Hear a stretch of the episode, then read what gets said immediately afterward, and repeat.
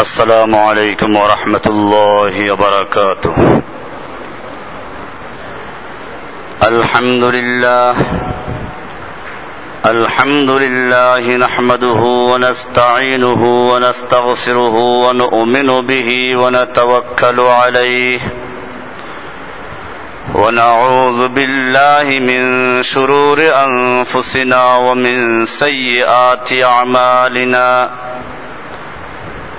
من يهده الله فلا مضل له ومن يضلله فلا هادي له. وأشهد أن لا إله إلا الله وحده لا شريك له. وأشهد أن سيدنا محمدا عبده ورسوله. صلى الله تعالى عليه وعلى آله وأصحابه أجمعين. أما بعد فأعوذ بالله من الشيطان الرجيم. بسم الله الرحمن الرحيم. أو كالذي مر على قرية وهي خاوية على عروشها قال أنا يحيي هذه الله بعد موتها. فأماته الله مئة عام ثم بعثه. قال كم لبست؟ قال لبست يوما أو بعض يوم. قال بل لبست مئة عام فانظر إلى طعامك وشرابك لم يتسنه. وانظر إلى حمارك ولنجعلك آية للناس. وانظر إلى العظام كيف ننشزها. كيف ننشزها ثم نكسوها لحما. فلما تبين له قال اعلم ان الله على كل شيء قدير কোরআনুল করিম সুরায় বাকারা এর দুইশত উনষাট নম্বর আয়াত তেলাওয়াত করা হল কোরআনুল করিমের মূল আলোচ্য বিষয় হচ্ছে তিনটি কয়টি তিনটি একটা হচ্ছে তৌহিদ, দুই নাম্বার হল রেসালাত, তিন নাম্বার হল মাদ বা আখেরাত। তৌহিদ, রেসালাত, আখেরাত, কয়টা হলো? কি কি বলেন? তৌহিদ, রেসালাত, আখেরাত। এই তিনটা হচ্ছে কোরআনুল করিমের মূল আলোচ্য বিষয়। সুরায় ফাতেহার মধ্যেও তিনটি বিষয় উল্লেখ করা আছে। আমরা সুরায় বাকারার দুইশো পঞ্চান্ন এবং ছাপ্পান্ন নম্বর আয়াতে তাওহিদ সম্পর্কে বিস্তারিত আলোচনা শুনেছি। এরপরে আল্লাহ রাব্বুল আলমিন তিনটা ঘটনা উল্লেখ করেছেন, যার একটা ঘটনা আমরা গত সপ্তাহে আলোচনা করেছিলাম। একজন রাসুল এবং নবী, যিনি আর একজন দুনিয়াদারের সঙ্গে তর্কে লিপ্ত হয়েছিলেন। সেটাও ছিল মূলত আল্লাহর পরিচয়, আল্লাহর রুবুবিয়তকে নিয়ে। ইব্রাহিম আলিহ সালামের সঙ্গে নমরুদের ঝগড়া হলো, বিতর্ক হলো। সেখানে আল্লাহ তারা উল্লেখ করেছিলেন যে, আপনি কি ওই লোককে দেখেন নাই? বা শুনেন নাই, যে তার রবের ব্যাপারে ইব্রাহিমের সঙ্গে বিতর্কে লিপ্ত হয়েছিল। আল্লাহ তারা তাকে সম্পদ দান করেছিলেন, ক্ষমতা দান করেছিলেন। উচিত ছিল আল্লাহর নেয়ামতের শুক্রিয়া আদায় করার। তা না করে সে বরং আল্লাহর ব্যাপার নিয়ে ইব্রাহিমের সঙ্গে ঝগড়া লিপ্ত হয়েছিল। কি ঝগড়া হয়েছিল আমরা গত সপ্তাহে শুনেছিলাম। ইব্রাহিম আলাহিসাল্লাম তাকে বললেন আমার রব হচ্ছেন তিনি, যিনি ইউমিতু, জীবিত রাখেন এবং মৃত্যু দান করেন। লোকটা বলল আমি তো মানুষকে জীবিত করি আর মৃত্যু দেই। জেলখানার থেকে দুইজন কয়েদি নিয়ে আসলো। একজনের ব্যাপারে হুকুম দিল একে মেরে ফেলো আর একজনের ব্যাপারে হুকুম দিল একে ছেড়ে দাও। এটা করে সে বলল, এই তো আমি একজনকে মৃত্যু দিলাম আর একজনকে জীবন দিলাম। আনা আমি তো তাকে জীবন দেই, মা মৃত্যু দেই। তো তুমি আবার কোন রবের দাওয়াত দিচ্ছ? ইব্রাহিম আলাইহিসালাম দেখলেন যে এই বোকাকে এভাবে বুঝান যাবে না। এই জন্য তিনি আরেকটু উপরে চলে গেলেন।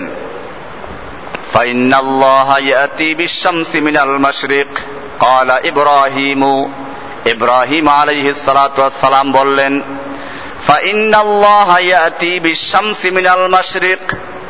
আমি যেই রবের দাওয়াত দেই, আমি যে আল্লাহর পক্ষ থেকে দাওয়াত দিচ্ছি। তার কাজ হচ্ছে, তিনি পূর্ব দিক থেকে সূর্য উদয় করেন, পশ্চিম দিকে ডুবান।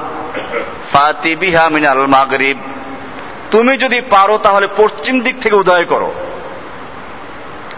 লোকটা কিন্তু বলতে পারত যে, আরে আমি তো পূর্ব দিক থেকে উদয় করি, পশ্চিমে ডুবাই। তোমার রবকে বলো, সে পারলে উল্টাটা করুক। এটা বলতে পারতো না, কিন্তু সে বলে নাই। এক তো হচ্ছে যে, আমি যেটা সব সময় বলে থাকি, যে দুনিয়ার কুফাররা যারা নিজেদেরকে রব দাবি করেছে, আল্লাহ দাবি করেছে এরা কি অর্থে দাবি করেছিল এটা আমাদের বুঝতে হবে কোন কাফের ফেরাউন বলেন নমরুদ বলেন তারা কেউ নিজেকে আসমানের রব দাবি করে নাই চন্দ্র সূর্যের রব দাবি করে নাই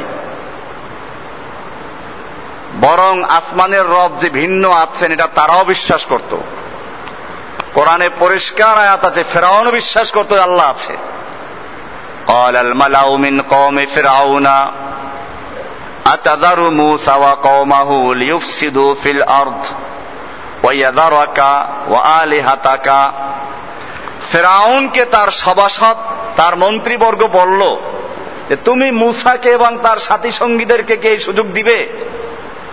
মুসাকে এবং তার সম্প্রদায়কে এই সুযোগ দিবে?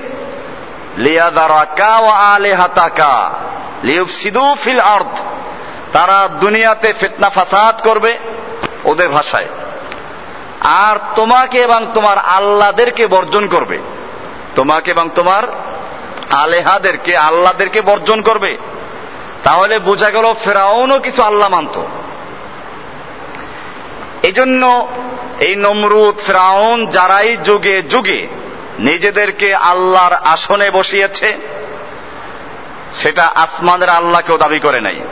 ফেরাউন সম্পর্কেও একই কথা, নমরুদ সম্পর্কে একই কথা, এমনকি আবু জাহেল আবুল আহাবদের সম্পর্কে একই কথা। আবু জাহেলরা কখনো দাবি করে নাই তারা আল্লাহ। আসমানের আল্লাহ দাবি করে নাই। তারা আল্লাহ মানত। বদরের যুদ্ধে আল্লাহর রসুল সাল আলাইসাল্লাম যখন মক্কার কুফফারদের বিরুদ্ধে লড়াই করতে যাচ্ছেন, বদরের যুদ্ধ যেদিন সংগঠিত হবে তার আগের রাতে দুই দল, দুই তাবুতে আছে।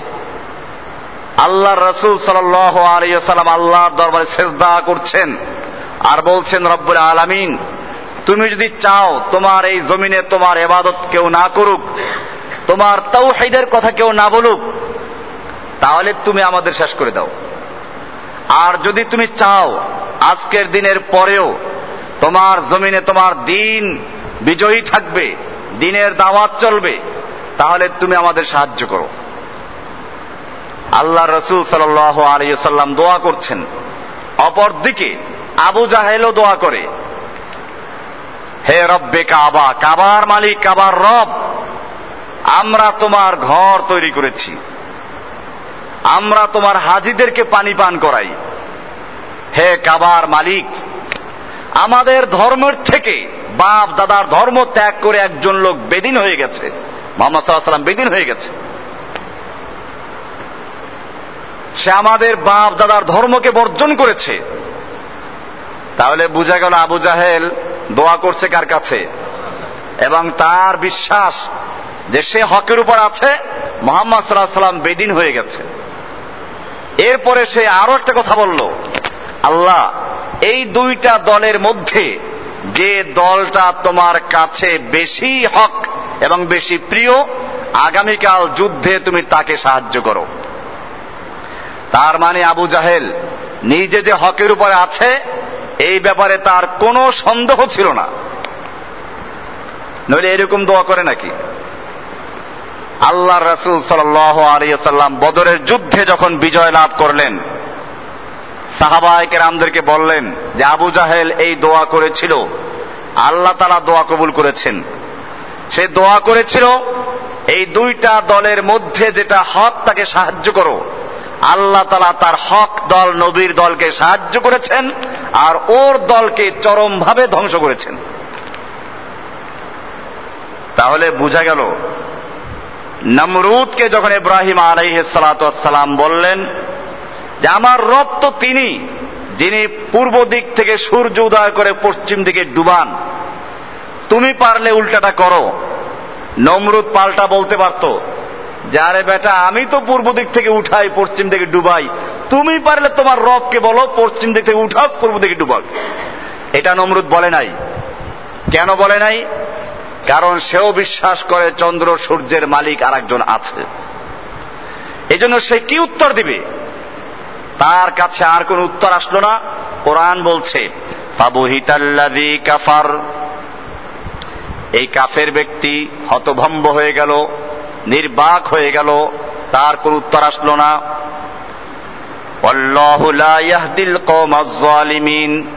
আল্লাহ তালা জালিমদেরকে কখনো হেদায়ত দান করেন না। এখানে বোঝা গেল যে আল্লাহর পক্ষে যারা থাকবে, আল্লাহ তালা তাদের সাহায্য করবেন এটার একটা প্রমাণ পাওয়া গেল। এবং ইব্রাহিম আলাইহ সালাতামের দাওয়াতের পদ্ধতি আমরা জানতে পারলাম। এবারে আর একটা ঘটনা। দ্বিতীয় ঘটনা, তিনটা ঘটনা এখানে উল্লেখ করা হবে। দুই নম্বর ঘটনা হচ্ছে, যেটা আজকে তেলাওয়াত করা হলো। আওকাল্লাদি মাররা আলা কারিয়াতিন ওয়াহিয়া খাফিয়াতুন আলা উরুশিহা। আপনি কি ওই ব্যক্তির ঘটনা শুনেন নাই? আল্লাদি মাররা আলা কারিয়াতিন যে ব্যক্তি একটা করিয়া, একটা জনপদ দিয়ে যাচ্ছিল। যেই জনপদের ঘর বাড়িগুলো খাবিয়াতুন বিরান হয়েছিল, জনশূন্য হয়েছিল, এবং সে ঘরগুলো পড়েছিল আলা সিহা তার ছাদের উপরে। বন্যায় যখন বাতাসে ঘর বাড়ি ফেলে দেয়, তখন দেখা যায় যে টিনগুলো, ছাদগুলো পড়ে যায়, তার উপরে খুঁটিগুলো গিয়ে পড়ে। এরকম একটা ছাড়া বাড়ি। এটা আল্লাহ তারা বলছেন যে, ওই জনপদটা এমন ভাবে বিরান হয়ে গিয়েছিল, কোনো মানুষ ছিল না।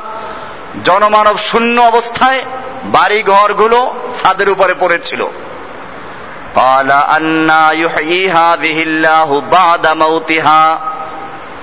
এখান দিয়ে এই যে লোকটা যাচ্ছিল, যে আল্লাহ ওয়ালা যাচ্ছিলেন, তিনি মনে মনে চিন্তা করলেন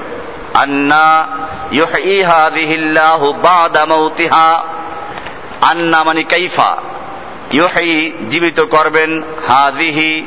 এই জনপদকে, এই জনপদে যারা বসবাস করত, তাদেরকে আল্লাহ তালা কীভাবে জীবিত করবেন? বাদা মৌতিহা মৃত্যুর পরে এগুলো ধ্বংস হয়ে গেছে। মৃত্যু হয়ে গেছে। এরপরে আল্লাহ তালা কীভাবে এগুলোকে জীবিত করবেন? এটা মনে মনে সে কল্পনা করল।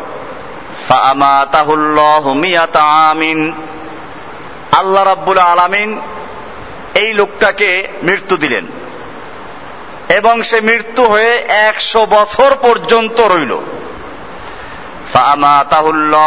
আমিন একশো বছর পর্যন্ত তাকে মৃত্যু দিয়ে রাখলেন। সুম্মা বাসাহু এরপরে আবার তাকে জীবিত করলেন। তো মনে করেন মৃত্যু হলো দশটার দিকে। বা আটটা নয়টার দিকে। এরপরে আবার সন্ধ্যার আগে আগে জীবিত করলেন। যেদিন জীবিত করলেন, সেদিন সূর্য ডুবার আগে জীবিত করলেন। এরপরে তাকে জিজ্ঞেস করলেন কালাবাল কালা কামলা বিস্তা কতদিন ঘুমাইলা? কালা লাবিস্তু ইয়াওমান আবাদা ইয়াওমিন।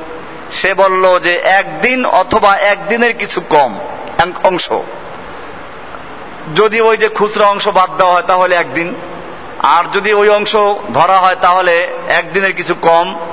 সে মনে করল, যেদিন আমি ঘুমিয়েছিলাম, ওই দিনেরই আজকে সন্ধ্যার সময়। এই জন্য সে বলল যে, একদিন বা একদিনের কিছু কম। আল্লাহ তালা বললেন আমিন। বরং তুমি তো একশো বছর পর্যন্ত ঘুমিয়েছিলে। ফাংজুর ইলা তাআমিকা ওয়া শারাবিকা লাম ইয়াতাসান্না।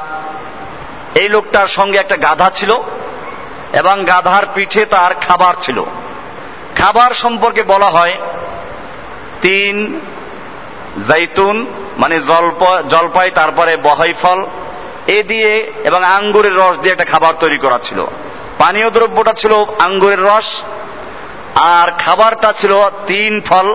অর্থাৎ বহাই ফল আরও কিছু ফল দিয়ে তৈরি একটা হালুয়া জাতীয় খাবার ছিল। সাধারণত নিয়ম হলো যে এই খাদ্যগুলো এক দুই দিনে নষ্ট হয়ে যায়। আর তার সঙ্গে যে গাধাটা ছিল, গাধা স্বাভাবিকভাবে সে খাবে, চলাফেরা করবে, দুই চার দশ বছর বাঁচবে, এটাই স্বাভাবিক। কিন্তু আল্লাহ তারা উল্টা করলেন। তাকে বুঝানোর জন্য কামলা বিস্তা তুমি কতদিন এ অবস্থায় ছিলে। সে বলল যে, আমি একদিন বা একদিনের কিছু কম সময় ঘুমিয়েছি।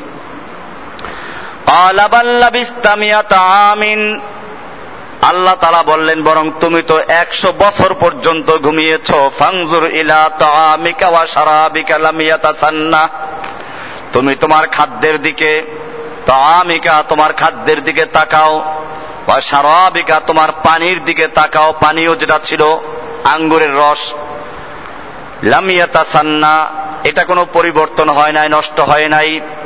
অংজুর ইলা হেমারিকা, এবারে তুমি তোমার গাধার দিকে তাকাও। স্বাভাবিক নিয়ম ছিল বলছিলাম যে গাধা জীবিত থাকবে, সে ঘাস খাবে। কিন্তু তুমি গাধার দিকে তাকাও। গাধার দিকে তাকিয়ে দেখল যে গাধা তো নাই, গাধার হাড্ডিগুলো পড়ে আছে এবং তাও গোষ্ঠের কোনো খবর নেই, হাড্ডিগুলো সাদা হয়ে পড়ে আছে। এ অবস্থায় যখন সে দেখল, আল্লাহ তারা বলছেন আমি তোমাকে মানুষের জন্য নিদর্শন বানাতে চাই। তোমাকে দেখে তুমি যেমন নিজের মনে সংশয় ছিল যেটা, এটা যেমন দূর হয়ে যাবে এরকম তোমাকে দেখে পরবর্তী লোকেরাও শিক্ষা গ্রহণ করবে।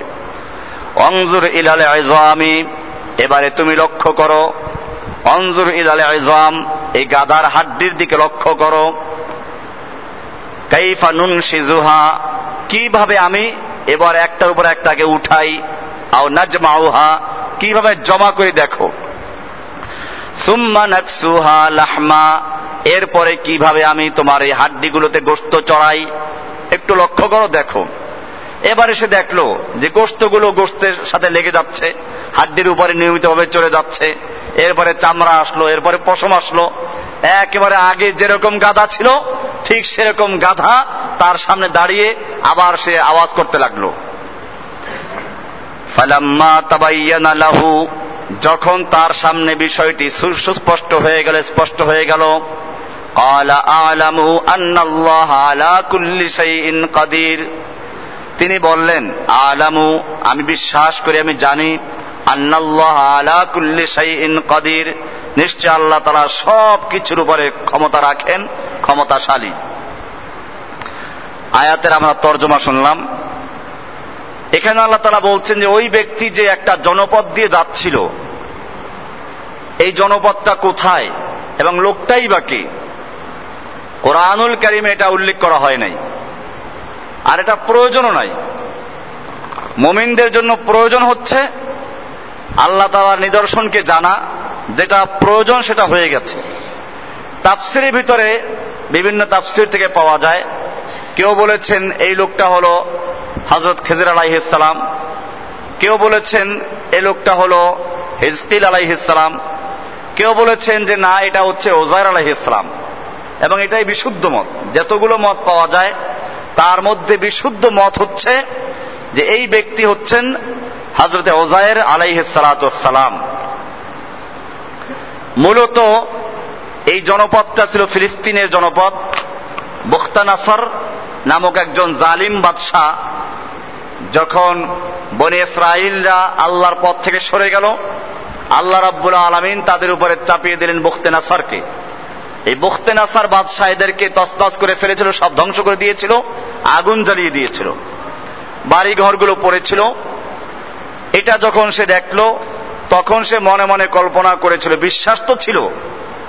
যেমন সামনে আর ঘটনা আসবে, সেখানে আপনারা দেখবেন ইব্রাহিম আলাইসালাম আর একটা প্রশ্ন করেন আল্লাহকে। এখানেও এ লোকের বিশ্বাস ছিল, যা বোঝা যায়। কারণ কথার থেকে বোঝা যায় সে মমিন ছিল। আর মমিনরা পরকালকে বিশ্বাস করবে, এটাই স্বাভাবিক। এজন্য ওজায়ের আলাইহি সালাম মনে মনে চিন্তা করলেন, আল্লাহ তো জীবিত করবেন, ঠিক কেমনে করবেন? পদ্ধতিটা কি হবে? এই সংশয়টা তার মনে ছিল। সত্যিকার অর্থে আল্লাহওয়ালা যারা যারা আল্লাহর পথে চলতে চায়, আল্লাহ তারা তাদেরকে হেদায়ত দান করেন এবং তাদের সাহায্য করেন। এরপরে তাফসিরে আরও কিছু পাওয়া যায় যেগুলো সহি তাফসির থেকে বর্ণিত না। উনি যখন একশো বছর পরে জীবিত হলেন এরপরে নিজের বাড়ি গেলেন।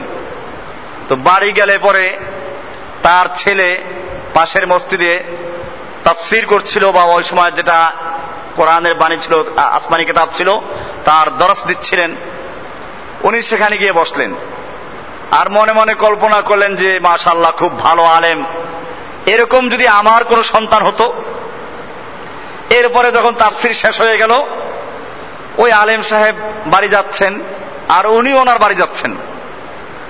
আলেম সাহেব বাড়ি গিয়ে ঢুকলেন, এরপরে পিছনে পিছনে এই বুড়া মিয়া গিয়ে ঢুকলেন। আলেম সাহেব বলে আপনি কোথায় যাচ্ছেন? বলে তো আমার বাড়ি। বলে, কি বলছেন আপনার বাড়ি? আপনি কে? তো যাই হোক, শেষ পর্যন্ত বিতর্ক হলো। পুরাতন মানুষদেরকে তালাশ করা হলো। গ্রামের সবচেয়ে বুড়ি একজন পাওয়া গেল। সেই বুড়ি দেখে না চোখে। এগুলো অবশ্যই ইসরায়েলি রেওয়াজ থেকে সমর্থিত। সহি কোন রেওয়াজ আমি এগুলো পাই নাই। কিছু দুর্বল হাদিস থেকে, দুর্বল তাপসি থেকে পাওয়া যায় এগুলো। এই জন্য এগুলোর উপর ইমান রাখাও জরুরি না। এই বুড়ির কাছে যাওয়া হলো, বলা হলো যে এরকম ভাবে একশো বছর আগে কোন লোক এখান থেকে নিরুদ্দেশ হয়ে গিয়েছিল কিনা, গায়েব হয়ে গিয়েছিল কিনা। তো বুড়ি বলল যে হ্যাঁ আমাদের একজন নবী ছিলেন ওজায়ের আলাইসালাম তিনি এরকম কোথায় চলে গেছেন কেউ জানে না। বলে, তাকে তুমি চিনো কি করে? চিনবা কিনা? তো বুড়ি বলল যে আমি তাকে দেখ, এখন তো দেখার সুযোগ নেই। আমার সেই নবীর কিছু মৌজেজা ছিল, সেইগুলো আমি বলতে পারি। তার একটা মৌজেজা ছিল, অন্ধ লোকদের চোখে হাত বুঝালে ভালো হয়ে যেত। তো আমি তো অন্ধ হয়ে গেছি দেখে আমাকে ভালো করতে পারে কিনা। এরপরে আর একটা মর্যাদা ছিল, এরকম কয়েকটা মর্যাদাই সে বলল। তো শেষ পর্যন্ত যাই হোক, এই বুড়ি প্রমাণ করল যেগুলো সেগুলো প্রমাণিত হলো এবং জনগণ বুঝতে পারল যে হ্যাঁ এটাই সেই নবী। ওজার আলাইসালাম যে কারণে লোকেরা তাকে আল্লাহর পুত্র বলে আখ্যায়িত করতে লাগল। এই জন্য কোরআন বলছে, ওয়াকালাতিল ইয়াহুদু ইহুদিরা ওজায়েরকে আল্লাহর পুত্র বলে সম্বোধন করত, এই কারণে যেহেতু সে আবার একশো বছর পরে জীবিত হলো তা আল্লাহর পুত্র হয়ে গেছে। খ্রিস্টানরা ঈসা আলাইহিসালামকে আল্লাহর পুত্র ভাবত, আর ইহুদিরা ওজায়ের আলাইহিসালামকে আল্লাহর পুত্র বলে আকিদা রাখতো যেটা কোরআন বলছে। অকালাতিল ইয়াহুদু ওজায়ের ইবনুল্লাহ ওজায়ের আল্লাহর পুত্ররা বিশ্বাস করতো ইহুদিরা। তো ওজায়ের আলাইহিসালামের কাহিনী, এটাই বিশুদ্ধ মত। যদি এখানে কোরআনে নাম উল্লেখ করা হয় নাই যে এই লোকটা কে ছিল বা জনপদটাই কোনটা ছিল কোরআন শুধু এতটুকু বলেছে ওই ব্যক্তি, যে ব্যক্তি পথ অতিক্রম করছিল আলা কারিয়াতিন কোন একটা জনপদের কাছ দিয়ে আলা যে জনপদের বাড়ি ঘরগুলো পড়েছিল আলা অরুষ হা অরুষ ছাদের উপরে পড়েছিল।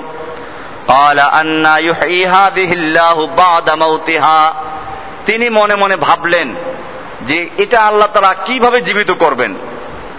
পরকালের প্রতি ইমান রাখা ইসলামের একটা মূল বিষয়। কুফফারদের সঙ্গে মমিনদের যে মৌলিক বিষয়গুলো নিয়ে পার্থক্য, তার মধ্যে একটা হচ্ছে তাও যেটা শুরুতে বলেছিলাম যে আল্লাহ আছেন, এই কথা যুগে যুগে সমস্ত কুফাররাই বিশ্বাস করত।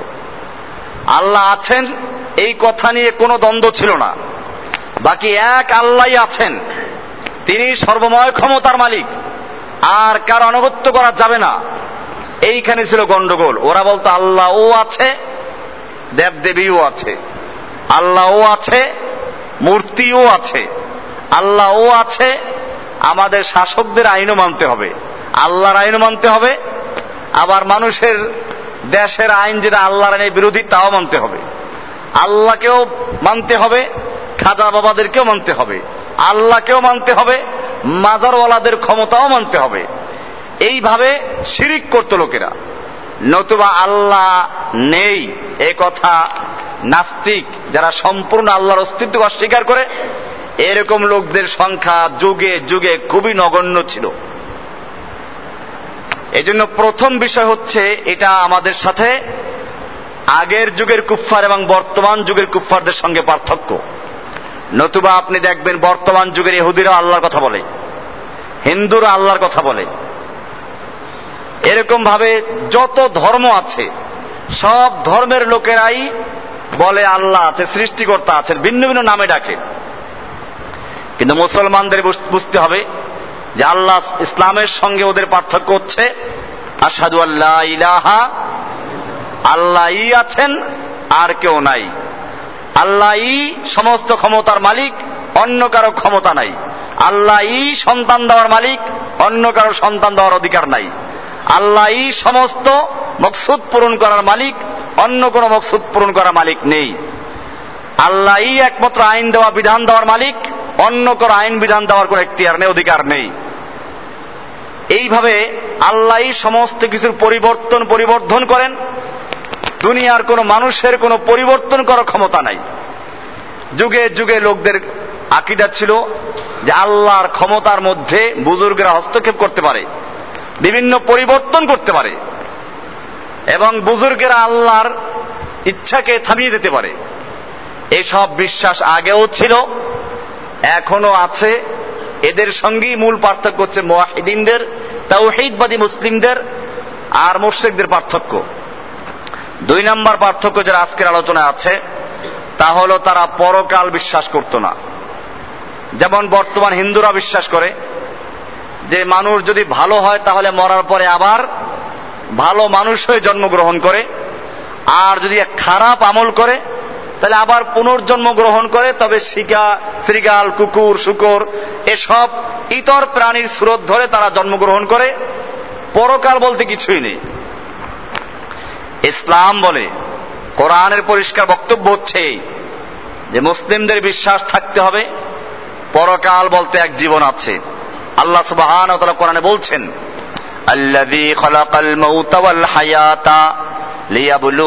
আইয়ুকুম হায়াতা, যিনি মৃত্যু এবং জীবনকে সৃষ্টি করেছেন, লিয়াবলুয়াকুম তিনি তোমাদের পরীক্ষা করে দেখবেন। আইয়ুকুম আমালা। তোমাদের মধ্যে আমলের দিক থেকে কে ভালো, কে তোমাদের মধ্যে আমলের দিক থেকে ভালো, এটা আল্লাহ তারা পরীক্ষা করে দেখবেন।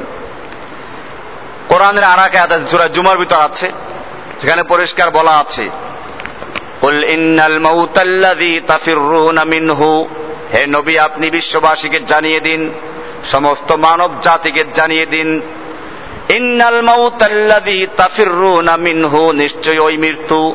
যেই মৃত্যুর থেকে তোমরা পালাচ্ছ, যেই মৃত্যুর থেকে তোমরা পালিয়ে বেড়াচ্ছ, মৃত্যু কেউ চায় না। ওই এক কাহিনী আছে, এক মহিলার বাচ্চা মারা যাচ্ছিল। তো মহিলা বলল যে, আল্লাহ, আমাকে নিয়ে তোমার বাচ্চাকে জীবিত রাখো। এরপরে ঘরের বেড়া ছিল ভাঙ্গা, একটা বিড়াল ঢুকতেছিল। মহিলা মনে করছে, আজরাইল ঢুকে যাচ্ছে। তখন বলো যে, না, আজরাইল আমার বাচ্চা ওই ঘরে। এই ঘরে না, ওই ঘরে যাও। তার মানে হচ্ছে মৃত্যু ওই বলা সহজ যে আল্লাহ তুমি আমাকে নিয়ে আমার বাচ্চাকে জীবিত রাখো। আর যখন বিড়াল ঢোকা শুরু করছে, মনে করছে আজরাইল বোধহয় ঢুকে যাচ্ছে এখনই, আমার জান কবজ করার জন্য। কিন্তু না না, আজরাইল, আমার বাচ্চা ওই ঘরে, ওকে নিয়ে যাও, ওখান থেকে নিয়ে যাও। দুনিয়ার কোন মানুষ চায় না যে তার মৃত্যু হোক। এই জন্য আল্লাহ তারা বলছেন, ইন্নাল মৌতাল্লাদি তাফিরুনা মিনহু। তুমি যে মৃত্যুর থেকে পালাচ্ছ, ফাইন্নাহু মুলাকিকুম। নিশ্চয়ই এই মৃত্যু তোমার সাথে মোলাকাত করেই ছাড়বে। মৃত্যুর হাত থেকে বাঁচার কোন উপায় নেই। কোরআনে আরাকায়াতে বলা আছে, কুল্লু নাফসিং যায়িকাতুল মাউত। প্রত্যেকটা প্রাণীকে মৃত্যুর স্বাদ গ্রহণ করতেই হবে। আল্লাহ তারা সেটা বলছে, বলছেন এই মৃত্যু তোমাদের সঙ্গে মোলাকাত করেই ছাড়বে।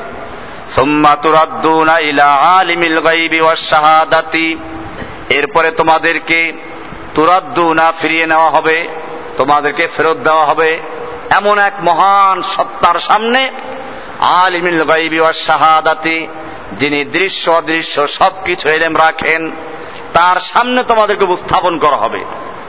ফায়ুনাব্বিউকুম বিমা কুনতুম তামালুন। অতপর তিনি তোমাদেরকে অবহিত করবেন। ফায়ুনাব্বিউকুম, তোমাদেরকে জানিয়ে দিবেন, অবহিত করবেন। বেমা কুনতুম তামালুন, তোমরা যা কিছু করছিলে সব তোমাদেরকে জানিয়ে দিবেন। কামতের মাঠে আমল নামা যখন সামনে আসবে, পাপিরা তখনই বুঝতে পারবে। বলে হ্যাঁ যদি কিতাব না দেওয়া হতো, কিতাব যখন হাতে পাবে, ন্যাককার যারা তারা আনন্দে বলবে হা অমুক রাউ কিতাব, ইয়া আসো। আসো আসো বন্ধু বান্ধবকে ডাকবে, আসো। আমার কিতাবটা পড়ে দেখো, কি সুন্দর লেখা আছে। পক্ষান্তরে যাদের আমলনামা বাম দিক থেকে পিছন দিক থেকে বামাতে আসবে, তারা বলবে, ইয়া লাইতানি লাম হায় আফসোস, এই কিতাবটা যদি আমাকে না দেওয়া হতো, কতই না ভালো হতো। মালি হাদাল কিতাব লা ইউগাদিরু সাগীরাতান ওয়ালা কাবীরাতান ইল্লা আহসাহা। এ কেমন এক কিতাব যে ছোট বড় কোনো কিছুই ছাড়ে নাই। কোন দিন ছোট গুণা করেছি, কোন দিন বড় গুণা করেছি, সবগুলো লেখা আছে। এই জন্য খেয়াল রাখতে হবে। ফেরেস তারা সব লেখেন। কোরআনে বলা আছে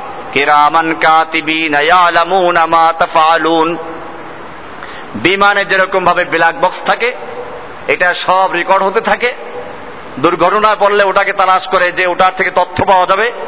ঠিক এরকম ভাবে আল্লাহ রাব্বুল আলামিন মানুষের সঙ্গে এই ব্ল্যাক বক্স তৈরি করে দিয়েছেন, কেরামান কাতিবিন।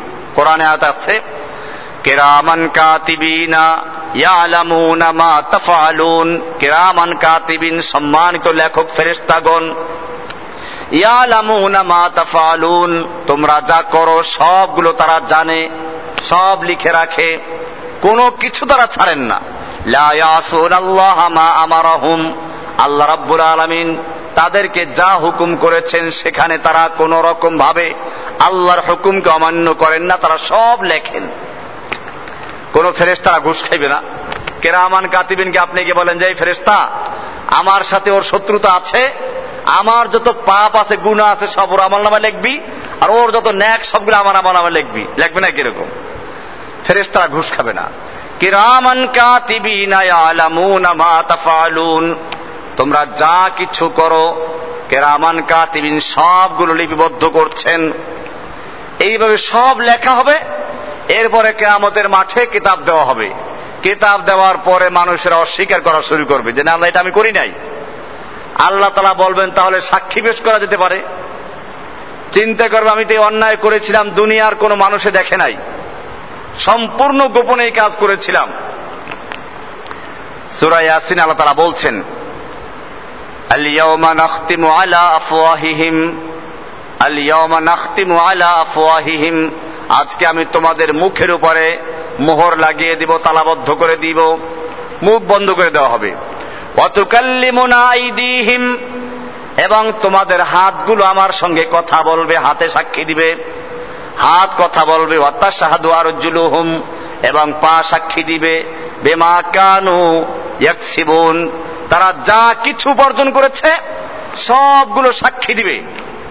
কোন কবি এর তর্জমা করেছেন দস্তে গোয়াদ মঞ্চুনি দুজদিদাম লব্বে গো গোয়াদ মঞ্চুনি বুসিদাম গোশে গোয়াদ চিদাম সমরুল কালাম রেজলে গুয়াদ মসিদা সোয়ে হারাম।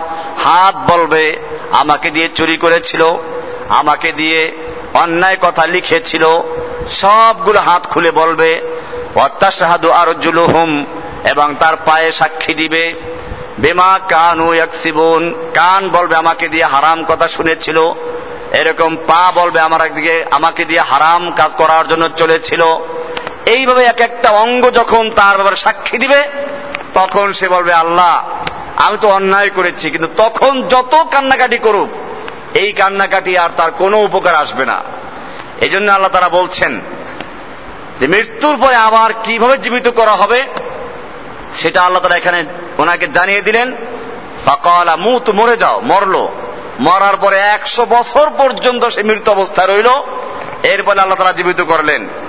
এজন্য মনে রাখতে হবে, আমরা যখন মায়ের পেটে ছিলাম মায়ের পেটে থাকা অবস্থায় আমরা মনে করেছি, এটাই সবচেয়ে বড় একটা এলাকা। ওইখানে থাকা অবস্থা আমাকে যতই বলা হতো, এরপরে তুমি যেখানে যাবে, সেটা অনেক বড় জায়গা। এই মায়ের পেটে যেখানে আছো, এর চেয়ে প্রায় দশ গুণ বেশি, আমরা বিশ্বাস করি নাই। আবার যখন দুনিয়াতে আসলাম, এখন বলা হচ্ছে এখান থেকে তোমাদের যেখানে যেতে হবে, একটা আদনা বেহস্তবাসীকে দশ দুনিয়া বরাবর কমপক্ষে দেওয়া হবে। মানুষ বিশ্বাস করে না।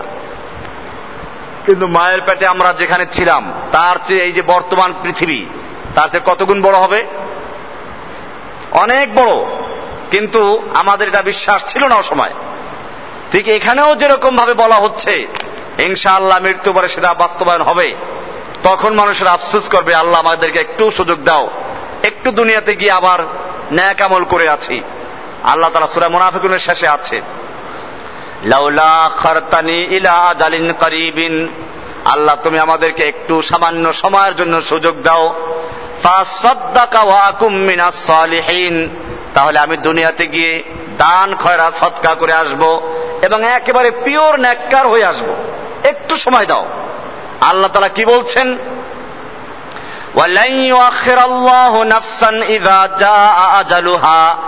যখন মৃত্যু এসে যাবে, তখন কোন প্রাণীকে একটা মুহূর্ত পর্যন্ত সময় দেওয়া হবে না। মৃত্যু যখন আসবে, একটা সেকেন্ডের জন্য, একটা মুহূর্তের জন্য তাকে সুযোগ দেওয়া হবে না। এই জন্য মৃত্যু আমাদের সামনে আসবে, এটাকে স্মরণে রাখা। কোন এক কবি নিজেকে নিজে সম্বোধন করে বলছেন, বিষ্ণু হাফেজ বত গোয়াম কে গুলতা জানমি মানাদ যে হাফেজ, তুমি কি লক্ষ্য করছ না? দুনিয়ার সব কিছু ক্ষণস্থায়ী বাগানের ফুল কত সুন্দর দেখা যায়। কিন্তু কতক্ষণ সুন্দর? বিষ্ণু হাফেজ বতু গুয়াম কেগুল তাজা নমি মানাদ, আগর মানাদ, সবে মানাদ, সবে দিগার নমি মানাদ। যদিও তাজা থাকে, একদিন থাকে, দুই দিন থাকে, এরপরে ফুলটা আস্তে মিলান হয়ে যায়, ঢলে যায়। গুলাজ গুলশা জুদা গস্তা, তরো তাজা নমি মানাদ আগার মানাদ, সবে মানাদ, সবে দিগার নমি মানাদ। একটা ফুল যখন বাগানের থেকে ছিঁড়ে আটান থেকে জুদা হয়ে যায়, তখন আর তার সৌন্দর্য স্থায়ী থাকে না, ঢলে পড়ে যায়। ঠিক এরকম ভাবে তিনি আরও লেখছেন, হমেশা ইজ্জতে মেহমা বয়েক খানা নমি মানাদ, আগর মানাদ, সবে মানাদ, সবে দিগর নমি মানাদ। কারও বাড়ি যখন মেহমান আসে দুনিয়ার নিয়ম হলো, প্রথম দিন যখন মেহমান আসে, তাকে কি খাওয়াবে? পোলাও খাওয়াবে, বিরিয়ানি খাওয়াবে, গরু খাওয়াবে, ছাগল, মুরগি, কি খাওয়াবে দিশে হারা হয়ে যায়। এরপরে যখন মেহমান কয়েকদিন থাকে, পুরাতন হয়ে যায়, তারপরে কি করে? আস্তে আস্তে ডাল, আলু ভর্তা। এরপরে মনে মনে চিন্তা করে মেহমান যায় না কেন, কবে যাবে? কবি সেই চিত্রই তুলে ধরেছেন। হামেশা ইজ্জাতে মেহমা বয়খানা নমি মানাদ একজন মেহমান যখন কারও বাড়িতে আসে, তার মেহমানের সম্মান, ইজ্জাত দীর্ঘদিন থাকে না, একদিন, দুদিন, তিন দিন পর্যন্ত থাকে। এরপরে আস্তে আস্তে কমতে থাকে, এটাই দুনিয়ার নিয়ম। হেজাবে নওয়ারু সাদর বরে শৌহর নমি মানদ। আগার মানদ সবে মানদ সবে দিগার নমি মানদ। নতুন বধূ দুনিয়ায় বউ যখন বিয়ে করে, মেয়ে লোক বিয়ে করল, নতুন বধূ আসলো। কি সুন্দর স্ত্রী, আর ঘোমটা কত সুন্দর দেয়। একেবারে মাথার কাপড়টা সামনে ঝুলে থাকে এক হাত পর্যন্ত। আস্তে আস্তে পুরাতন হয়, মাথার কাপড়টা পর্যন্ত খবর থাকে না। এটাই কবি বলছেন। এইভাবে তিনি নিজেকে সম্বোধন করে বলছেন, তুমি কি দেখো না দুনিয়ার সব কিছু এরকম অস্থায়ী বেহেস্তে যাওয়ার পরেও আল্লাহ একবার মানুষেরা এই যন্ত্রণায় ভুগবে। বেহেস্তে যাওয়ার পরে হাদিসে বলা আছে, মানুষ যখন বেহেস্তের নেয়ামত পাবে, তখন খুব খুশি হবে। কিন্তু মনের মধ্যে একটা জ্বালা থাকবে। এত সুন্দরী স্ত্রী, হুর, এবং বেহেস্তের এই নেয়ামত না যেন কতক্ষণ থাকে কে জানে? আল্লাহ তারা তো মনের খবর জানেন। বেহেস্তের মধ্যে কবিতা, গান, হৌরদের মাধ্যমে আল্লাহ তারা শোনাবেন, সেগুলো বলা হাদিসে। نحن الخالدات فلا نبيد ونحن النائمات فلا نبأس ونحن الراضيات فلا نسخط طوبى لمن كان لنا وكنا له এগুলো হচ্ছে বেহেশতবাসীদের গান এই গানগুলোর অর্থ আছে নাহানুল খালিদাতু বেহেশতবাসীরা মনে মনে চিন্তা করছিল যে দুনিয়ার যত নেয়ামত ছিল এই সবগুলো ছিল অস্থায়ী এখন এই যে হুর, গেলমান, যাই বলে, সবগুলো কবে যেন শেষ হয়ে যায়? ওরা উত্তর দিয়ে দিবে, না, নাহানুল আমরা তোমাদের সঙ্গে চিরস্থায়ী হয়ে থাকব চির সঙ্গিনী হয়ে থাকব। আমরা কখনো তোমাদের থেকে দূর হব না। আমরা কখনো তোমাদের ছেড়ে যাব না, দূর হব না। আবার চিন্তা করবে যে, ঠিক আছে, চিরস্থায়ী বুঝলাম। কিন্তু দুনিয়ার স্ত্রীরা যখন বিয়ে করেছিলাম, তখন ছিল তাজা।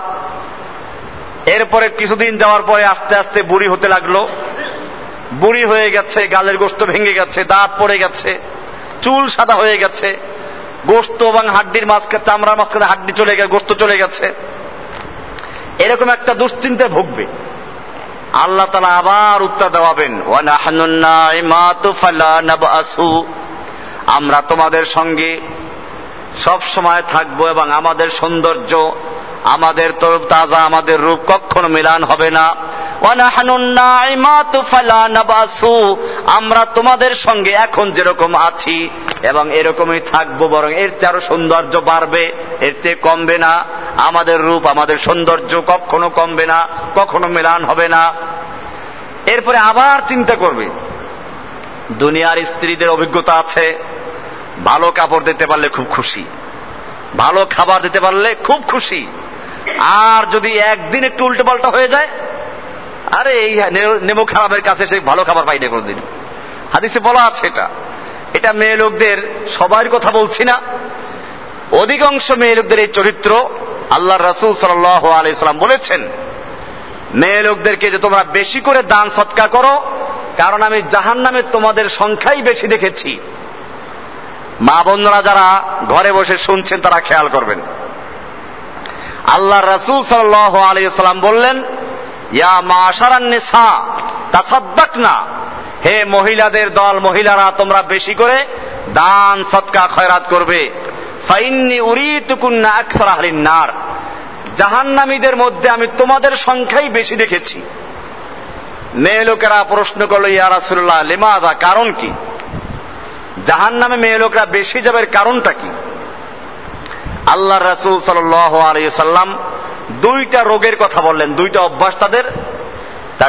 আশির আনা মেয়ে লোকদের এক নাম্বার দোষ হলো তাকফুরনাল আশির। তারা আশির মানে স্বামী এখানে।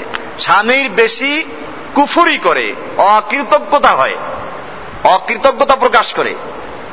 আল্লাহ রসুলের ব্যাখ্যা দিয়েছেন, লাউ আহসান্তা ইলা এহদাহুন্নাদ্দাহারা তুমি যদি একজন মেয়ে লোকের প্রতি এক যুগ পর্যন্ত অনুগ্রহ করো, দয়া করো, ভালো কাপড় চোপড় দিলা, ভালো খাবার দিলা, সুম্মা রাত মিনকা সাই আন এরপরে তোমার থেকে সামান্য ত্রুটি বিচ্যুতি হয়ে গেল।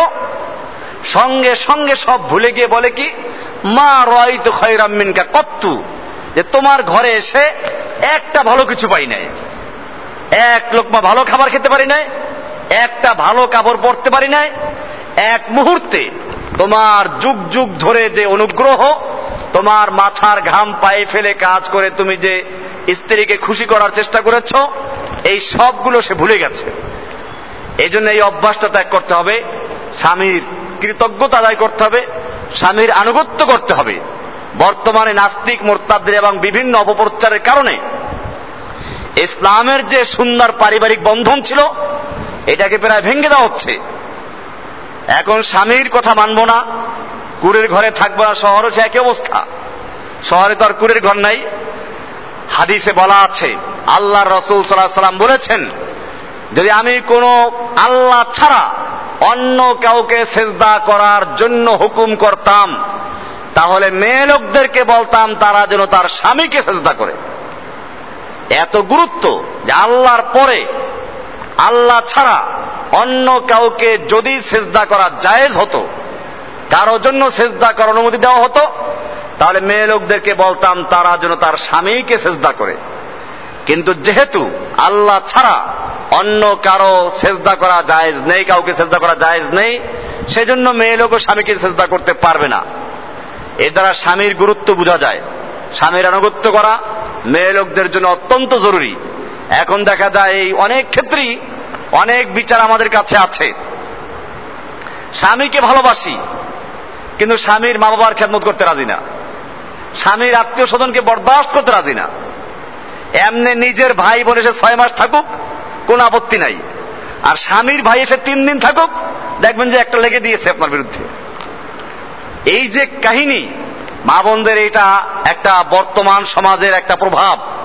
আল্লাহকে ভয় না করার কারণে আমাদের এই বিচার অনেক সময় করতে হয় যে মেয়ে লোকেরা স্বামীর কথা শুনে না, স্বামীর মা বাবার খেদমত করতে চায় না। এখন শরীয়তের মাসলা বললে তো স্বামীর মা বাবার খেদমত করা জরুরিও না। মেয়ে লোকের জন্য যদি সহি মাসলা জানতে চান, তাহলে মেয়ে লোক বিয়ে বসছে আপনার কাছে, তার আপনার মা বাবার খেদমত করবে কি জন্য? কিন্তু এটা চিন্তা করা প্রয়োজন যে আমাদের ইসলামের যে পারিবারিক বন্ধন, স্বামীকে আমার সন্তুষ্ট রাখতে হবে। সন্তুষ্ট রাখতে গিয়ে স্বামীর মা বাবাকে সন্তুষ্ট করা, তাদের যতটুকু সম্ভব খ্যাতমত করা, এটা আমার ইমানি দায়িত্ব। এটার প্রতি লক্ষ্য রাখা। আবার ওই শ্বশুর শাশুড়িরও দায়িত্ব আছে। তাদেরও খেয়াল রাখতে হবে যে আমার ঘরে একটা মেয়ে এসেছে, নিজের মেয়ের মতোই মনে করতে হবে। কাজে তাকে ঘরে কোনো বান্দির মতো ব্যবহার করা যাবে না। এই দুই দিকেই আমাদের খেয়াল রাখতে হবে। ঘরের একটা বিনা পয়সা বান্দি পাওয়া গেল, আর সারাদিন আপনি কাজের হুকুম দিতে থাকলেন। এটা যেমন ঠিক না এরকম ভাবে নতুন বধুরও ঠিক খেয়াল রাখতে হবে যে আপনি যেই ঘরটা এখন এসেছেন, এই ঘরের যে শাশুড়ি এক সময় সে ছিল এখানের কর্তী, নেত্রী, এই ঘরে তার কথা চলতো। এখন আপনি আসার পরে তার মনে ভয় ঢুকে গেছে যে আমার ছেলের চাবি টাবি সব তার হাতে। এই ঘরের নেতৃত্ব বোধহয় তার হাতে চলে যাচ্ছে। আমি বোধহয় অবসর হয়ে গেছি। এই দুশ্চিন্তা তার মনের মধ্যে আছে। এজন্য দুই দিক থেকেই খেয়াল রাখতে হবে যে দুনিয়াতে কেউই স্থায়ী না। তো যাই হোক, আমি চলে গেছি আর একদিকে যে একদিকে এই মেয়ে লোকদের একটা অভ্যাস যে স্বামীর অকৃতজ্ঞ হয় তারা বেশি। এটা ত্যাগ করা উচিত। দুই নম্বর বিষয় হল লানা। বেশি বেশি তারা লানত দেয়। কথায় কথায় বলে, বাচ্চারা একটু অন্যায় করল, আল্লাহর গজব পড়ে না কেন? আর বরিশালের কথাই নাই। ঠাডা পড়ে না কেন? এসব কথা তারা বলবে। এই যে বরিশালের ভাষা ঠাড়া পড়ে না কেন, গজব পড়ে না কেন, তোকে ঝোলায় নেয় না কেন হ্যাঁ? এই সমস্ত যে কথাগুলো আছে, এগুলো মেয়ে লোকরা বেশি বলে। এটা মরে যায় না কেন? এই দুইটা বদাভ্যাস, দুইটা দুশ্চরিত্রের কারণে মেয়ে লোকরা জাহান নামে বেশি যাবে। আল্লাহ সুবাহান হুয়া তাআলা আমাদের স্ত্রী সন্তানদেরকে, আমাদের বাবনদেরকে এর থেকে বাঁচার তৌফিক দান করেন। আমিন। বলছিলাম যে বিষয়টা আল্লাহ রাসুল সাল্লাম বলেছেন, মেয়ে লোকরা, এরকম এই অভ্যাসগুলো ত্যাগ করতে হবে। দুনিয়াতে অভিজ্ঞতা থাকার কারণে যখন মানুষেরা বেহেস্তে যাবে বেহেস্তে গিয়ে চিন্তা করবে যে দুনিয়ার স্ত্রীদের মতো এখন তো মাশাল্লাহ খুব হাসি খুশি কয়দিন যে হাসি খুশি থাকে তা তো জানা নাই।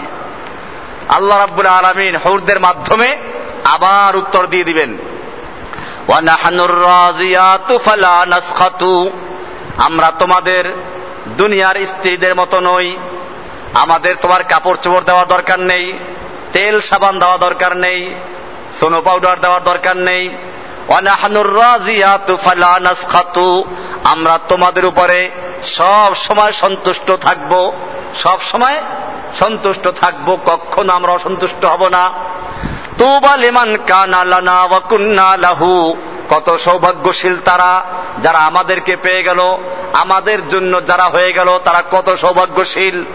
এই জন্য দুনিয়াতে যখন কোন স্ত্রী, কোন দিনদার, ন্যাক্কার লোকদেরকে মন্দ বলে ঝগড়া করে, তখন ওই জান্নাতের হরেরা, তারা আল্লাহর কাছে আবেদন করে, বলতে থাকে, এই দুনিয়ার মেয়ে, তোর কাছে আমার স্বামী কয়েকদিনের জন্য যায় গিয়ে, তুই কেন তাকে তিরস্কার করছিস? তোর থেকে অচিরে আমার কাছে চলে আসবে। তুই তাকে এরকম ঝামেলা করিস না। হরিণ এরকম বলতে থাকে। এই জন্য মা বোনদের খেয়াল রাখবে ন্যাক্কার স্ত্রী যদি হয়, আলহামদুলিল্লাহ স্বামীর সঙ্গে জানাতে থাকবে। তখন জান্নাতের হুরদের চেয়েও তাকে আরও সুন্দর করে, আরও ভালো করে আল্লাহ রাব্বুল আলমিন তার চির সঙ্গিনী করে দিবেন।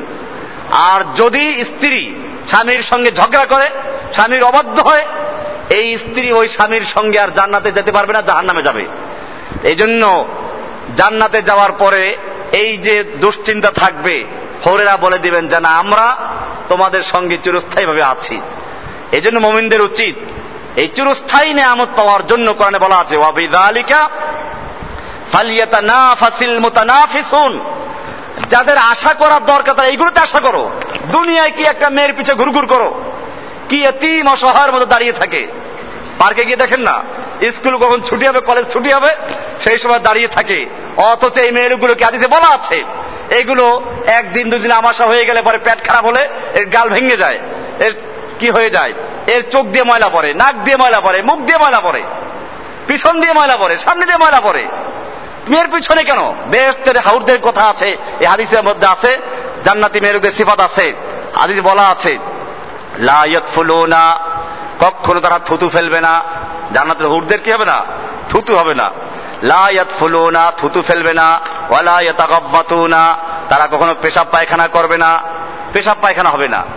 ঘাম আসবে, সেই ঘামগুলো মেষ্ট আম্বারের মতো, সুগন্ধের মতো বের হবে। মানুষ খাবে।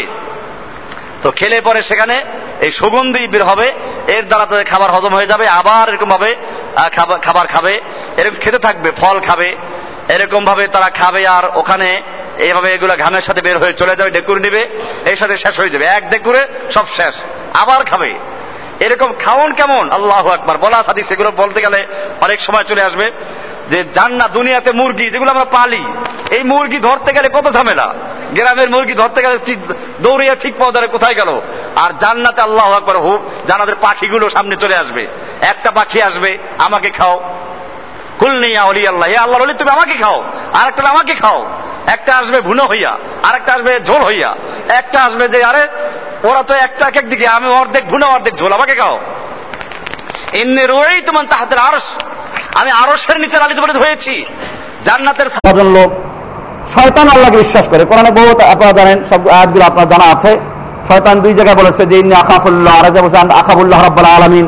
আমি আল্লাহকে ভয় করি রব্বুল আলমিনকে ভয় করি এরকম ভাবে ফল চলে আসবে মুরগি চলে আসবে কবুতর চলে আসবে দুনিয়ার যত ফল আছে সবগুলো চলে আসবে। এরকম ভাবে বলা হচ্ছে বিকেল বেলা ঘুরতে যাবে। ঘুরতে গেলে দেখবে যে একটা বিশাল আকারের সুন্দর মণিমুক্তা পাথর, গোল পাথর। হঠাৎ করে সে যখন যাবে, দরজা বের হয়ে যাবে। দরজার ভিতরে গিয়ে দেখবে যে সুন্দর একটা মেয়ে লোক বসা আছে। মনে করবে এটাই বোধহয় আমার স্ত্রী। এখানে বাংলা তৈরি করা আছে। প্রত্যেকটা জায়গায় আলাদা বাংলা আছে, আলাদা স্ত্রী আছে। ওখানে আর চারটে বিয়ে সীমিত থাকবে না, যত বিয়ে করতে পারেন। এইরকম দেখে, বলে, না না, আমি তো না। তোমার জন্য আর একটা স্ত্রী আছে, তার নাম লাহেবা। তো কোথায় আছে? সামনে যাও। সামনে গিয়ে দেখবে যে সত্তর জন সুন্দরী যুবতী নারীরা বসে আছে। বলে, এরাই মনে হয়। না, এরা না, আমরা তোর খাদেমা। সামনে যাও। তো সামনে গিয়ে দেখবে লাইবা আছে। তো এই জন্য এরকম জান্নাতের নেয়ামতের কথা আদিতে বলা আছে। আমি ইনশাল্লাহ এগুলো আরেকদিন শোনাবো। জান্নাত, জাহান্নামের আলোচনা, এগুলোও শোনা প্রয়োজন। আজকে আখেরাত নিয়ে আলোচনা হচ্ছে। যেহেতু এখানে বলা আছে যে ওই বুজুর্গ আলাহাম তিনি দেখলেন যে এই জনপদটা একেবারে বিরান হয়ে আছে। তিনি কল্পনা করলেন যে এইগুলো আল্লাহ কীভাবে জীবিত করবেন। আমিন। আল্লাহ তালা তাকে একশো বছর পর্যন্ত মৃত্যু দিয়ে রাখলেন। সুম্মা বা আসাহু এরপরে আবার জীবিত করলেন। এরপর তারা জিজ্ঞেস করলেন, কাল আকাম লাবিস্তা? কতদিন ঘুমিয়েছ? কতদিন ছিলে মৃত্যু অবস্থায়? কাল লাবিস্ত ইয়ামান আবাদ ইয়ামিন এখান থেকে বলছিলাম যে পরকালের প্রতি ইমান রাখা, পরকাল এটা অত্যন্ত জরুরি অংশ এবং এটা জরুরিও। যৌক্তিক কারণেও জরুরি। দুনিয়াতে এক শ্রেণি মানুষ জুলুম করে, আর এক শ্রেণির মানুষ কি করে? জুলুম সহ্য করে যায়। এখন যদি পরকাল না থাকে, তাহলে যে জালেমরা সারা জীবন জুলুম করে গেল, ধরা ছোঁয়ার বাইরে চলে গেল, আমাদের দেশে দেখবেন, প্রথম হয় সিসকে চোর পকেট মার এরপরে তারাদের মধ্যে যদি একটু চালাক থাকে, তাহলে সে কয়েকদিন পর হয় নির্বাচন করে কমিশনার হয় এলাকার ছিনতাইকারী, ডাকাত, মস্তান। কমিশনার হলো, কমিশনার থেকে হয়ে গেল কি? এমপি হয়ে গেল। এমপি হয়ে যাওয়ার পরে সে ধরাছর বাইরে চলে যায়। এরপরে মন্ত্রী হতে পারে কথাই নাই। এর সাত শিকদার, এর জীবনে আমাদের সামনে আছে। এর সাত শিকদার প্রথমে কি ছিল? ঘাটের কুলি, সিসকে চোর, পকেট মার।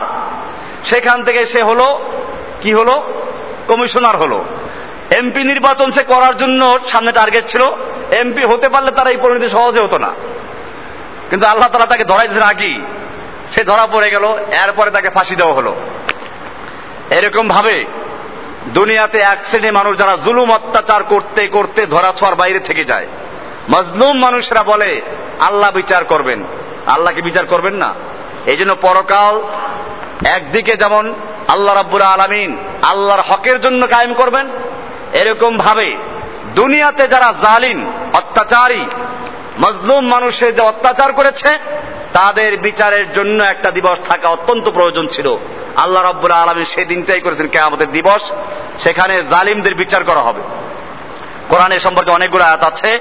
এই জন্য কোরআনে সুরা ফাতে আমরা বলি, মালিকি ইয়মিদ্দিন মালিকি ইয়মিদ্দিন ইয়মুদ্দিন মানে দিন মানে এখানে বিচার, অর্থাৎ প্রতিদান দিবস, বিনিময় দিবস, যেদিন মানুষের কর্মফল এবং যেদিন মানুষকে বিচার করা হবে, ফলাফল দেওয়া হবে, সেই দিনের মালিক।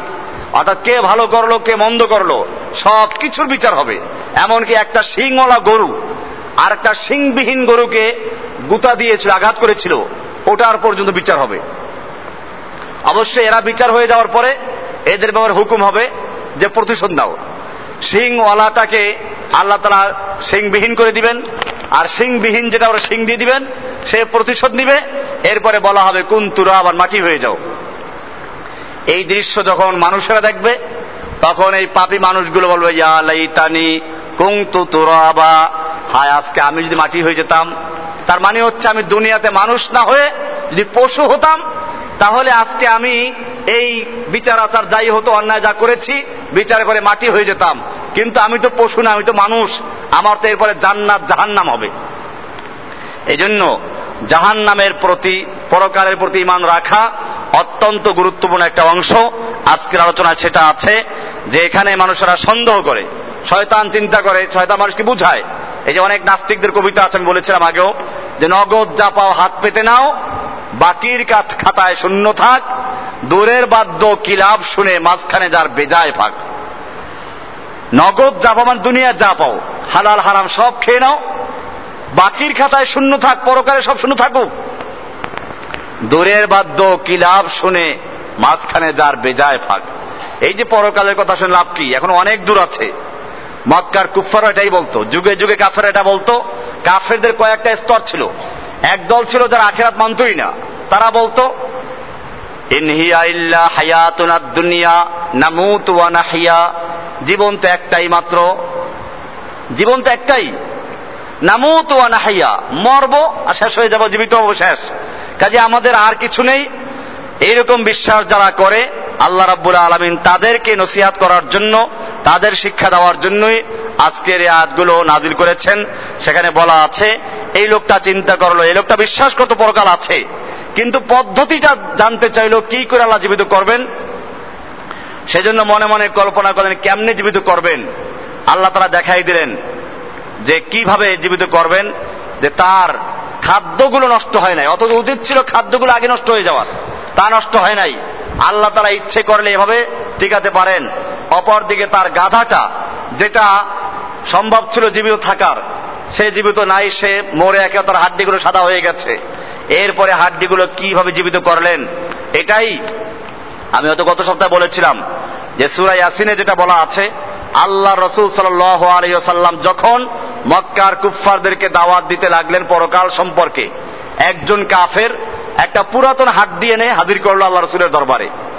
এরপরে বলল, প্রথম একটা ফু দিল এরকম, নলার হাড্ডি, একদিক দিয়ে ফু দিয়ে আর দিকে বের করে দিল দেখালো যে এটা একটা অসার এর মধ্যে প্রাণের কোনো অস্তিত্ব নেই এরপরে সে ওই হাড্ডিটাকে পুরাতন হাড্ডি পাউডার করলো চাপ দিয়ে পাউডার করে আর একটা ফু দিল পাউডার উড়ে গেল এরপরে সে আল্লাহ রাসুল সাল্লাহ সাল্লামের কাছে প্রশ্ন করলো কোরআনের সুরা ইয়াসিরের শেষের দিকে আছে অদরাব লানা মাসালাম ওয়া নাসিয়া খালকাহ قال من يحيي العظام وهي رميم সে বলল যে আপনি যে বলেন মৃত্যুর পরে আবার জীবিত হবে, এই যে পুরাতন হাড্ডি পাউডার করে উড়িয়ে দিলাম, বলুন এটা কি করে আল্লাহ জীবিত করবেন?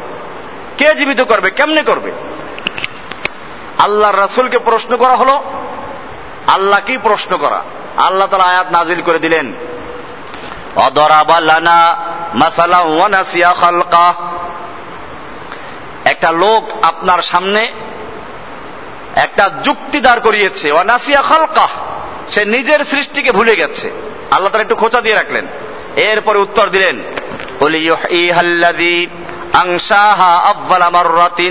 হে নবী, আপনি জানিয়ে দিন তোমাকে, এই তোমার এই পুরাতন হাড্ডিকে, এই পাউডারকে, সেই সত্তা, সেই মহান জাত, মহান ব্যক্তি আবার জীবিত করবেন, যিনি এটাকে প্রথমবার সৃষ্টি করেছিলেন। প্রথমবার সৃষ্টি করতে কি কি উপাদান ব্যবহার করা হয়েছিল? কোরআনের আর এক জায়গায় বলা আছে মানুষ তার খাদ্যের দিকে লক্ষ্য করুক। কীভাবে তাকে খাদ্য দেওয়া হয়েছে?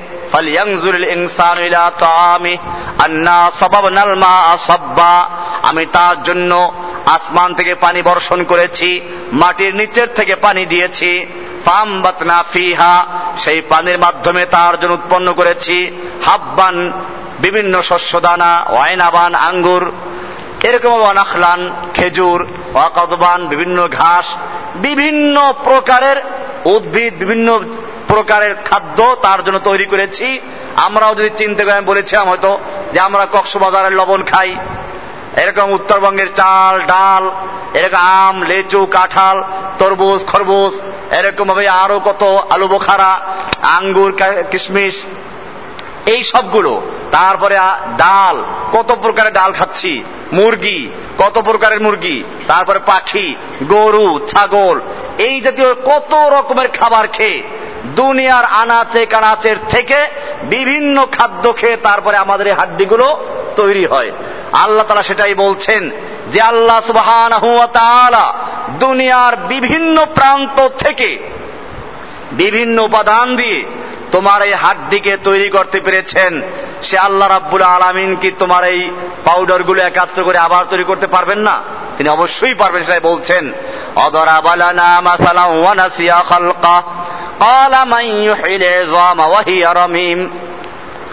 সে প্রশ্ন করল কে এই হাড্ডিকে আবার পুনর্জীবিত করবে?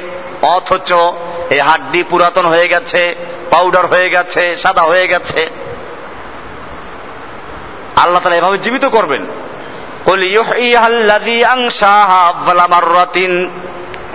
হে নবী, আপনি জানিয়ে দিন, তোমার এই হাড্ডিকে, এই পাউডার গুলোকে সেই মহান আল্লাহ, মহান জাত পুনর্বার সৃষ্টি করবেন, যিনি তোমাকে প্রথমবার সৃষ্টি করেছিলেন। প্রথমবার সৃষ্টি করা কঠিন, দ্বিতীয়বার সৃষ্টি করা তো কঠিন না। এই দেখবেন যে কটকটিওয়ালারা কি করে? পুরাতন কি করে? হাড়ি, পাতিল, পুরাতন, এই যে যা সবকিছু প্লাস্টিক নিয়ে যায়, কয়েকদিন পরে আবার তৈরি করে নিয়ে আসে। কারণ দ্বিতীয়বার তৈরি করা খুবই সহজ। আল্লাহ তালা সেটা বললেন যে আল্লাহ সুবহান তোমার এই হাড্ডিকে প্রথমবার তৈরি করেছিলেন। সে আল্লাহ রাব্বুল আলমিন তোমার এই হাড্ডিকে বিভিন্ন জায়গার থেকে জমা করে আবার একাত্র করতে পারবেন, সেটাই আছে। এই জন্য দ্বিতীয় ঘটনা আর একটা যেটা আজকের ঘটনার সাথে সম্পৃক্ত যেটা ইব্রাহিম আলাই সালামের ঘটনা। সামনের যারা তৃতীয়, আমাদের এই ধারাবাহিক ঘটনার তৃতীয় ঘটনা, সেটা আছে এখানে এই প্রসঙ্গে। ওয়াইদ কালা ইব্রাহিম, রব্বি আরিনি, কাইফা তুহিল মাউতা ইব্রাহিম আলাইহিস সালাতু ওয়াসসালাম সূরা বাকারার 260 নম্বর আয়াত। ইদ কালা ইব্রাহিম যখন ইব্রাহিম আলাইহিস সালাতু ওয়াসসালাম বললেন, রব্বি, হে আমার রব, আরিনি, আপনি একটু আমাকে দেখাইয়ে দেন। কাইফা তুহিল মাউতা আপনি কীভাবে মৃত্যুদেরকে জীবিত করবেন, কেমনে করবেন? আল্লাহ তারা বলেন, আওয়ালাম তুমেন? কল, আওয়ালাম তুমেন? বিশ্বাস করো না। ইব্রাহিম আলাইসালামকে আল্লাহ তালা বিশ্বাস করো না? কালা, বালা। বালা বললেন নাম না। বালা মানে অবশ্যই বিশ্বাস করি। কালা বালা। অবশ্যই বিশ্বাস করি, কেনই না? বালা মানে কেনই না? অবশ্যই বিশ্বাস করি। বল, তাহলে কেন প্রশ্ন করলা কলবি। তবে প্রশ্ন করেছি, যাতে করে আমার কলব, আমার অন্তরটা একটু প্রশান্তি লাভ করে, মনের সান্ত্বনার জন্য একটু পদ্ধতি দেখতে পারলে, বিশ্বাস করে পরকালে আপনি জীবিত করবেন। কেমনে করবেন দেখতে পারলে একটু খুশি হতাম, মনের ভিতরে একটু সান্ত্বনা পেতাম। তার মানে হচ্ছে, মানুষ এমনি একটা হচ্ছে এলমুল ইয়াকিন। আপনি সাঁতার শিখলেন ঘরে বসে। একজন টিচার আপনার শিখলো, সাঁতার কাটতে হলে পানিতে নেমে বুক ভাসাতে হবে, সামনে হাতে পানি টানতে হবে, পায়ে লাথি মারতে হবে। এইভাবে সাঁতার কাটা হয়। এই বলে পানিতে ছেড়ে দিলে, হাত সাঁতার কাটা যাবে নাকি? ডুবে মরবে। এটা পানির বক্তব্য শুনলো, সাঁতার কাটার বক্তব্য শুনলো। এখন একটা হচ্ছে বাস্তবে তাকে পানিতে নিয়ে যান। তারপরে আস্তে আস্তে সাঁতার শিখান, সে সাঁতার শিখবে। তো আমরা যেটা জানি যে পরকালে আল্লাহ জীবিত করবেন, এটা হচ্ছে এলমুল ইয়াকিন। আর একটা হচ্ছে হকুল ইয়াকিন আর একটা আইনুল ইয়াকিন। তো উনি চাইলেন হকুল ইয়াকিন দেখার জন্য। এই জন্য আবেদন করলেন। আল্লাহ তালা প্রশ্ন করলেন, আওয়ালাম তোমেন? বিশ্বাস করো না? কালা, বালা। অবশ্যই বিশ্বাস করি। কেন বিশ্বাস করব না? কিল্লিয়া তোমা ইন্না কালবি। তবে আমার মনের প্রশান্তির জন্য, মনের এতমিনানের জন্য, মনের সান্ত্বনার জন্য আমি জিজ্ঞেস করেছি। তৈরি। আল্লাহ তালা বললেন, তাহলে চারটা পাখি নিয়ে আসো। চারটা পাখি ধরো। চারটা পাখি কি কি? এর নাম কোরআনে উল্লেখ করা হয় না। তাফসিরে বিভিন্ন জায়গায় পাওয়া যায়। কোন তাফসিরে পাওয়া যায়, একটা ছিল মুরগি, একটা কবুতর, একটা কৌয়া আর একটা কি? একটা হলো কবুতর মুরগি কাক তারপরে হলো আপনার ওই যে আহ, আর একটা কি ছিল? চারটা পাখি ছিল।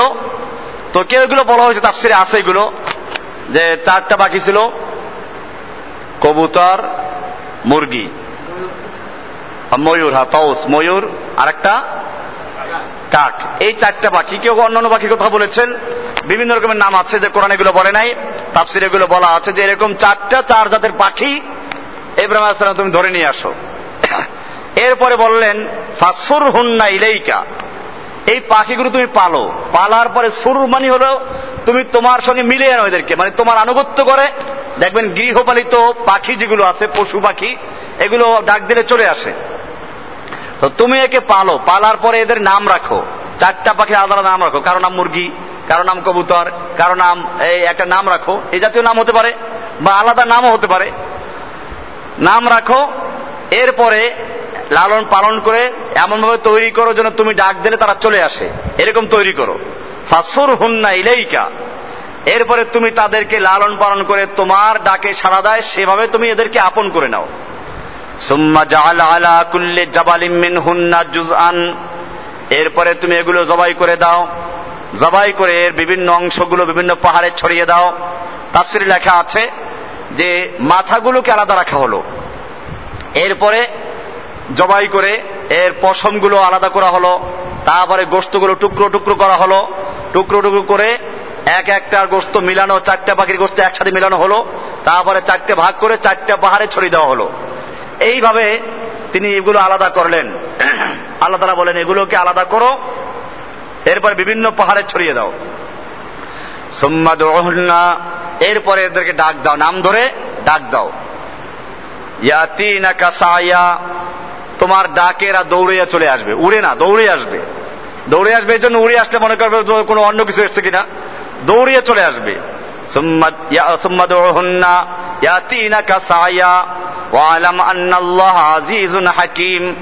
এবং জেনে রাখো, আল্লাহ তারা পরাক্রমশালী এবং মহাজ্ঞানী।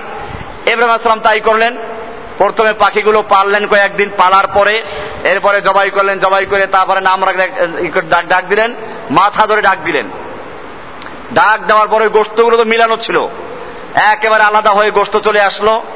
এবং উনি এবার চালাকি করে একটু করে মাথা আর একটা নিয়ে লাগাইলেন দেখেন না, তখন গোস্ত থেমে গেছে। তখন আর লাগে নাই। এইভাবে আল্লাহ তারা দেখালেন যে একেবারে যেই প্রাণীর যেই পাখিটার যে গোস্ত, সেইগুলো চলে আসলে সে সে সব লেগে গেল। পাখাগুলো লেগে গেল, পশমগুলো লেগে গেল, সবগুলো লেগে আগের মতো পাখির উড়াল দিয়ে চলে গেছে সামনে দৌড়েই চলে আসছে পাখিগুলো। এইভাবে আল্লাহ তারা দেখালেন ঠিক তেমনি ভাবে আল্লাহ রাব্বুল আলমিন তোমারও যে অংশগুলো পচে গলে, অনেকে প্রশ্ন করে, হুজুর, মানুষ কেউ মারা যায় বাগে খেয়ে ফেলে। কেউ সাপের পেটে চলে যায়, কেউ পানিতে ডুবে মারা যায়, তো এগুলো কেমনে জীবিত হবে? আল্লাহ রাব্বুল আলমিন তার জন্য এটা বললেন যে এই যে পাখির গোস্ত বিভিন্ন জায়গায় ছড়িয়ে দেওয়া হলো, ইন্দিরা গান্ধী যখন মারা গেল, তাকে পোড়ানো হলো, ছাইগুলো দুই ভাগ করা হলো, এক অংশ নিয়ে হিমালয় পর্বতের চূড়ায় উড়িয়ে দেওয়া হলো, আর এক অংশ গঙ্গার যমুনার মধ্যবর্তী স্থানে মিলিয়ে দেওয়া হলো। এখন এই লোকের আল্লাহ তালা কেমনি খুঁজে পাবে? অনেকে প্রশ্ন করে যে এই যে ইন্দিরা গান্ধীকে এরকম করা হলো, এরে আবার আল্লাহ তারা কেমনি জীবিত করবেন?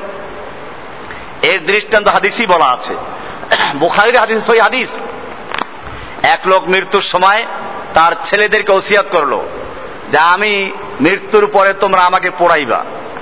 পোড়ানোর পরে আগুনের পোড়ানো ছাইগুলোকে ভালো করে পিসবা পিষে অর্ধেকটা পাহাড়ে উড়িয়ে দিবা আর অর্ধেকটা পানিতে মিলিয়ে দিবা।